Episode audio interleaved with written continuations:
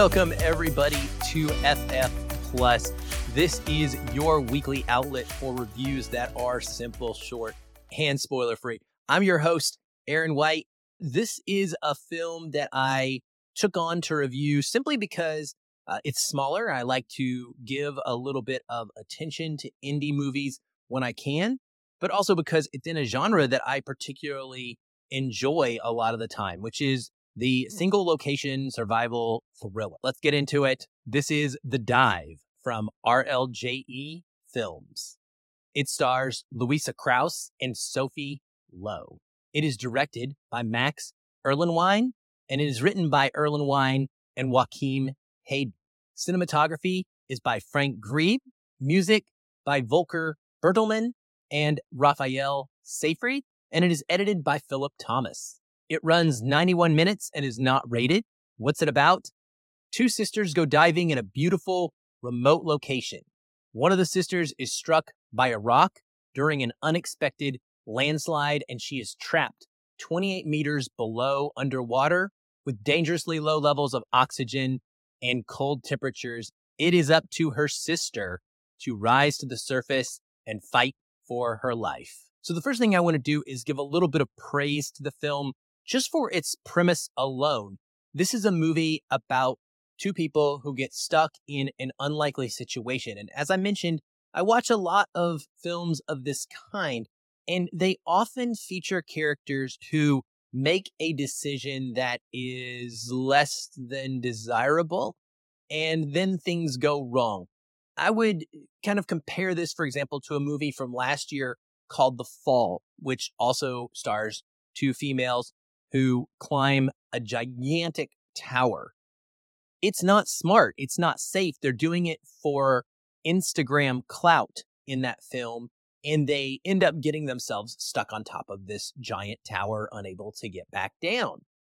This is not like that because the girls, other than the fact that they are diving at a remote location, which is completely plausible, honestly, the rock slide is unpredictable. It's something that just randomly happened. It was an accident, bad luck, hit her perfectly, pinned her underneath the water, and now they've got to deal with it. And I just appreciated that because it, it didn't have characters that immediately got off on the bad foot by doing something in a way that I felt was unrealistic or something that I couldn't be sympathetic for. Now, to heighten the drama of this situation, it is, of course, the sister that is more in control of her emotions and the sister that seems to have more diving experience that gets pinned. It's the one that needs to be told exactly what to do. She's more frantic. She's more emotional and she is not quite as prepared that has to get out of the water frequently back and forth, make these trips and try to find a way to get her sister that is stuck out of this awful predicament. Uh, I think that it works because if you had the sister that was pinned be the one that was actually up on the surface, she probably would have solved this problem a lot sooner, but it doesn't go down quite like that. They also have to deal with an added element of not having communications. So when they do go diving, they're able to speak with each other, which is really wonderful and beneficial to them. So underwater, they can talk. But once the one sister is rising to the surface, uh, they get out of range and they're unable to communicate. And so eh, you go into this kind of dead zone where the person underwater doesn't know what's happening. And let me tell you, this is the tension that I felt in the movie. The few scenes where it's just her and we watch her sister float up to the top and then get out. And then we kind of cut back to the person that's stuck underwater. That's when I felt the most fear the most worry because I really started to check my own breath and be thankful and grateful for the fact that I could breathe. Uh, I think we take it for granted, but when you're down in this situation and you see her trying to calm herself down, trying to slow her breathing and kind of go into this like meditative state, it really reminds you just how harrowing of a situation this would truly be for almost anyone. much less someone who was experienced uh, as a diver. So Drew is the sister that ends up having to come back to the surface and try to find a way to get her sister May unstuck. And Drew faces all sorts of different struggles. Things don't go her way. She's unable to find items that she might need to help pry May loose. The extra tanks that they have are buried in some rocks. And there's a, a litany of things that she goes through in trying to progressively get a new solution. And I kind of enjoyed this. There was a little bit of problem solving and critical thinking going on. Meanwhile, she's constantly having this breakdown or she's fighting off this emotional stress of the situation. Her sister's life is entirely in her hands. And I felt that concern and that that frustration that she had of not being able to solve it and it really weighed heavy on me even though I don't know that I cared deeply about either character I do think that the movie was able to convey those emotions properly and her having to think outside the box and pivot and come up with new ideas was probably the most interesting part of the film. Now, I love a good lean picture. This movie actually gets right into its story. We start off with the girls driving on their trip, singing some songs, talking to each other. And within six minutes of runtime, they are in the water. Uh, so it goes down really fast. And then we spend the majority of the time with them dealing uh, with the unfortunate situation and trying to find a way out of it. There's a really good atmosphere that is created with her underwater. I, like I said, you definitely feel the lack of air. The problem for me is that the tension comes and goes in an infuriating manner. Uh, there are a few brief moments where you really start to feel something starting to close in on you. And then it gets boring. This movie is way too boring for being only 90 minutes long. It feels long. You get to the end and you're like, wow, finally it's done. And frankly, not a lot actually happens. There's only so much you can do here in this story when it's a two person film and one of them is stuck beneath the surface with rocks pinning her to this underwater cave and the other one up on the land. So we go back and forth between them. The one on the land, as I mentioned, she's trying to find different solutions. The one underwater, when we cut to her, it's really boring because she just doesn't have anything to do. She's just waiting. And so, in a attempt to try and lengthen the film and give us a reason to care about that character, what they do is they have her start having flashbacks.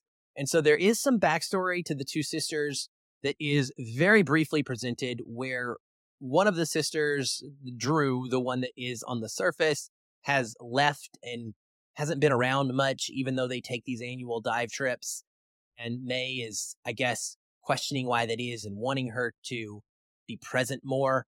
It's not fully explained. We start getting flashbacks of them swimming as kids with parents involved. And I don't really quite understand the point of this other than to try and tug on some sentimental heartstrings and be like, oh, these people used to be children, so you should feel really bad for them now because one of them might die. Unfortunately for me, this whole dynamic really sort of sunk the movie, uh, to use a pretty bad pun here. It hindered things, the script is not great, and the two actresses are merely serviceable at best. I, I didn't think that they brought a lot to the table in terms of acting, uh, they're dialed up to 11 with their emotions at all times, and it just didn't work for me. also, one of the final attempts that is made to try and unstick the sister that is pinned, I found to be pretty hilarious, and I very much questioned whether or not it would work in real life. Uh, I it's somewhat of an interesting solution, but then when you really get your head around it, you're like, nah, one other thing that could have elevated this over its kind of poor scripting would be if it was just an absolutely beautiful picture. Uh, it is set in the water and underwater, and so you'd hope for that.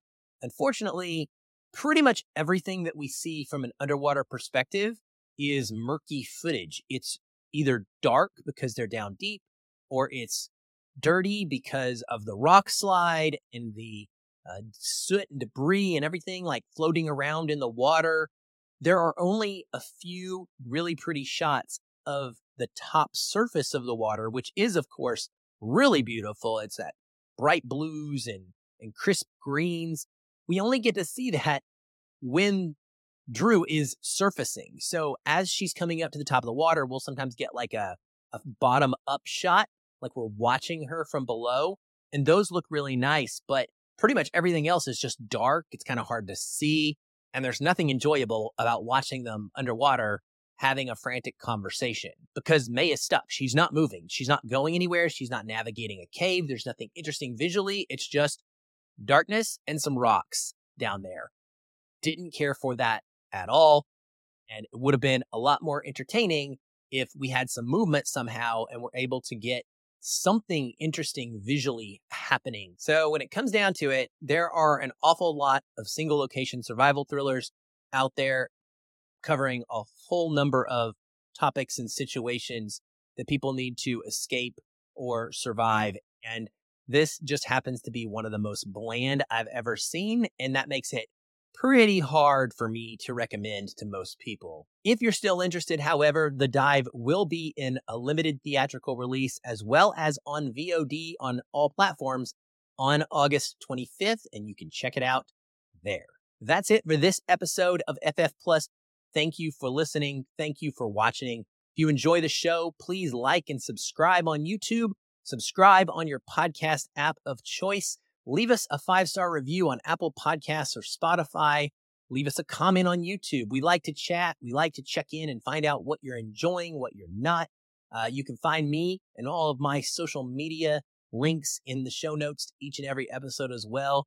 Feel free to follow me and let me know what you think of the movies that I review. I'd like to hear your thoughts and whether you agree or disagree. That's always a good time for me. I'll be back soon. Until then, keep watching and keep feeling